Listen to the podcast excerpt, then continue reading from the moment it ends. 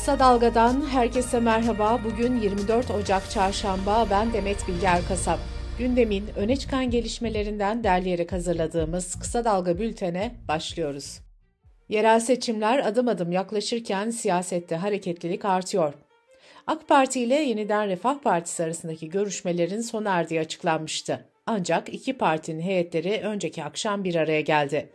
Bu görüşmede de taleplerin karşılıksız kaldığı ve somut bir sonuç çıkmadığı belirtildi. Bu arada önemli bir gelişme daha oldu.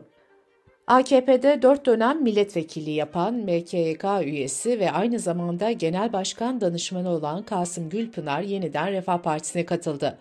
Gülpınar yeniden Refah'ın Şanlıurfa adayı oldu.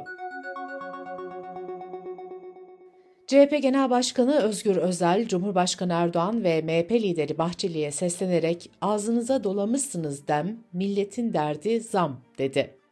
Özgür Özel, en düşük emekli maaşı asgari ücret seviyesine ulaşana kadar da mücadele edeceklerini söyledi.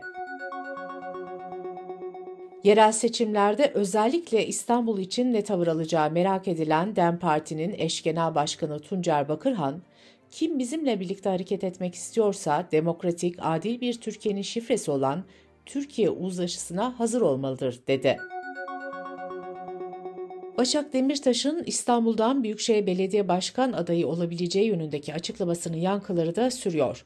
BBC Türkçe'den Ayşe Sayın'ın haberine göre DEM Partili yöneticiler, aday havuzumuzda ondan daha güçlü figürler var, dedi. Belediye başkan adayları için tanıtım toplantısı düzenleyen Hüdapar Genel Başkanı Zekeriya Yapıcıoğlu, halkın gündeminin seçim değil, geçim olduğunu söyledi. MHP lideri Devlet Bahçeli, Cuma hutbesinde şehitlerle ilgili bölümü okumadığı gerekçesiyle imamı darp ettiği iddia edilen kulp kaymakamına destek verdi. Bahçeli, alnından öpüyorum diye konuştu darp olayının ardından memursan kaymakama tepki göstermişti. Öte yandan Çermik gazetesinin haberine göre kulpta gerilim yükselince güvenlik önlemleri arttırıldı. İçişleri Bakanı Ali Yerlikaya, üç kentte yapılan Kafes 32 operasyonunda İsmail Süner'in yönettiği organize suç örgütünün çökertildiğini duyurdu.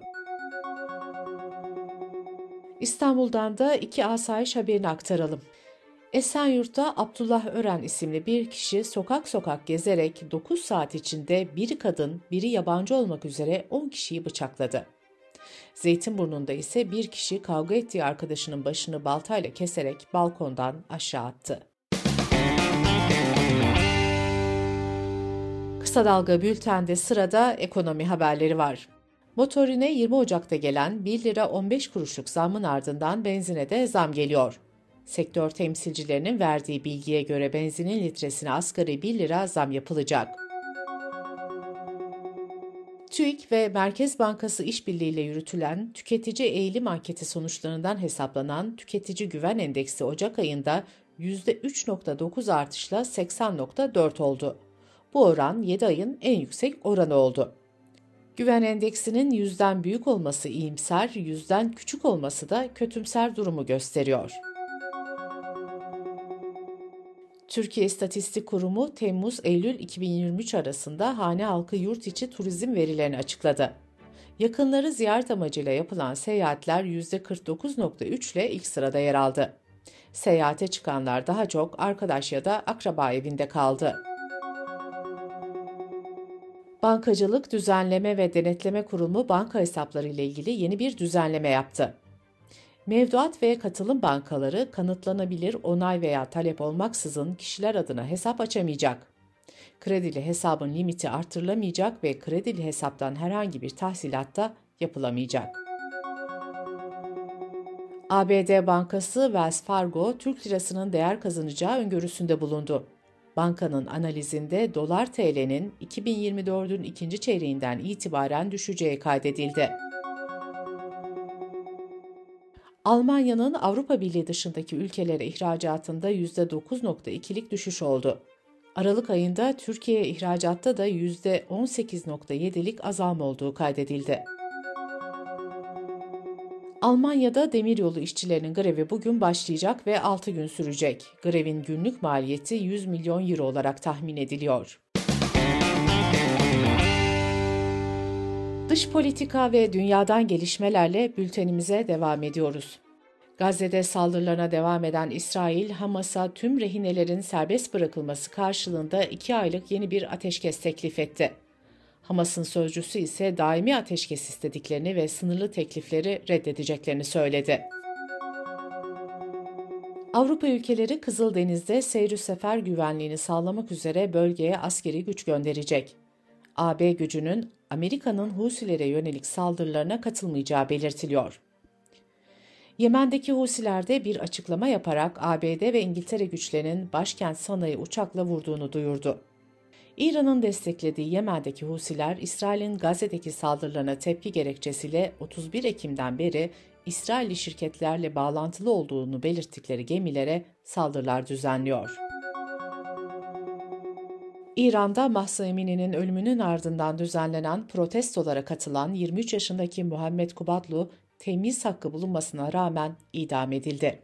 İdamın ertelenmesi için sosyal medyada kampanyalar yürütülüyordu.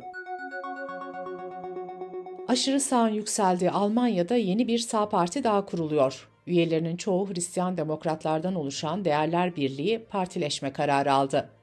Yeni partinin özellikle Doğu eyaletlerinde aşırı sağcı Almanya için Alternatif Partisi ile koalisyon kurabileceği belirtiliyor. Almanya için Alternatif Partisi'nin göçmenleri ülkeden gönderme planları ortaya çıkmış ve yüz binlerce kişi partiyi protesto edip kapatılmasını istemişti. Fransa'nın güneyinde protesto için yolu kapatan çiftçilerin arasına bir araç daldı.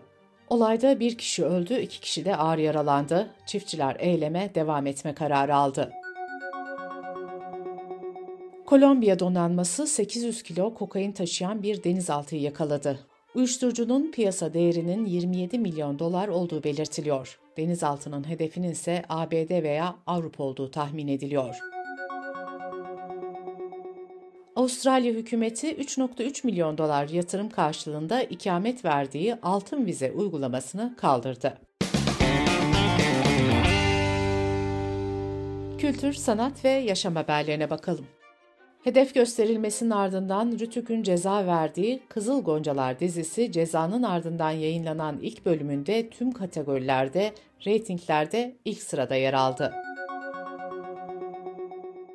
Ay çarpması gecenin sıcağında damdaki kemancı, kibar soyguncu ve başkalarının parası filmlerine imza atan Kanadalı yönetmen Norman Jewison 97 yaşında hayatını kaybetti.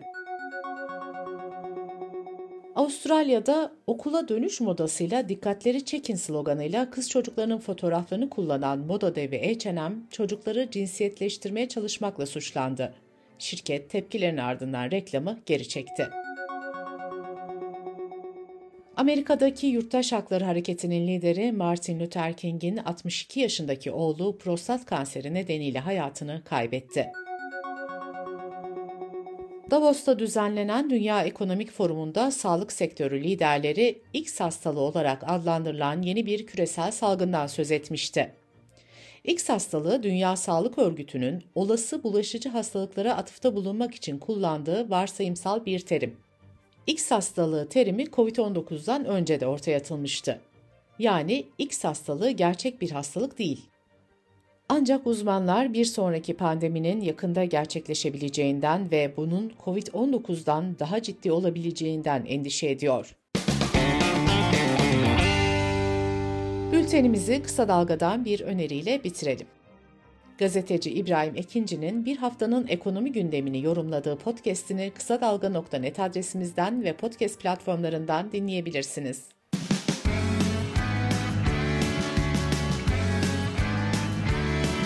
Kulağınız bizde olsun. Kısa Dalga Podcast.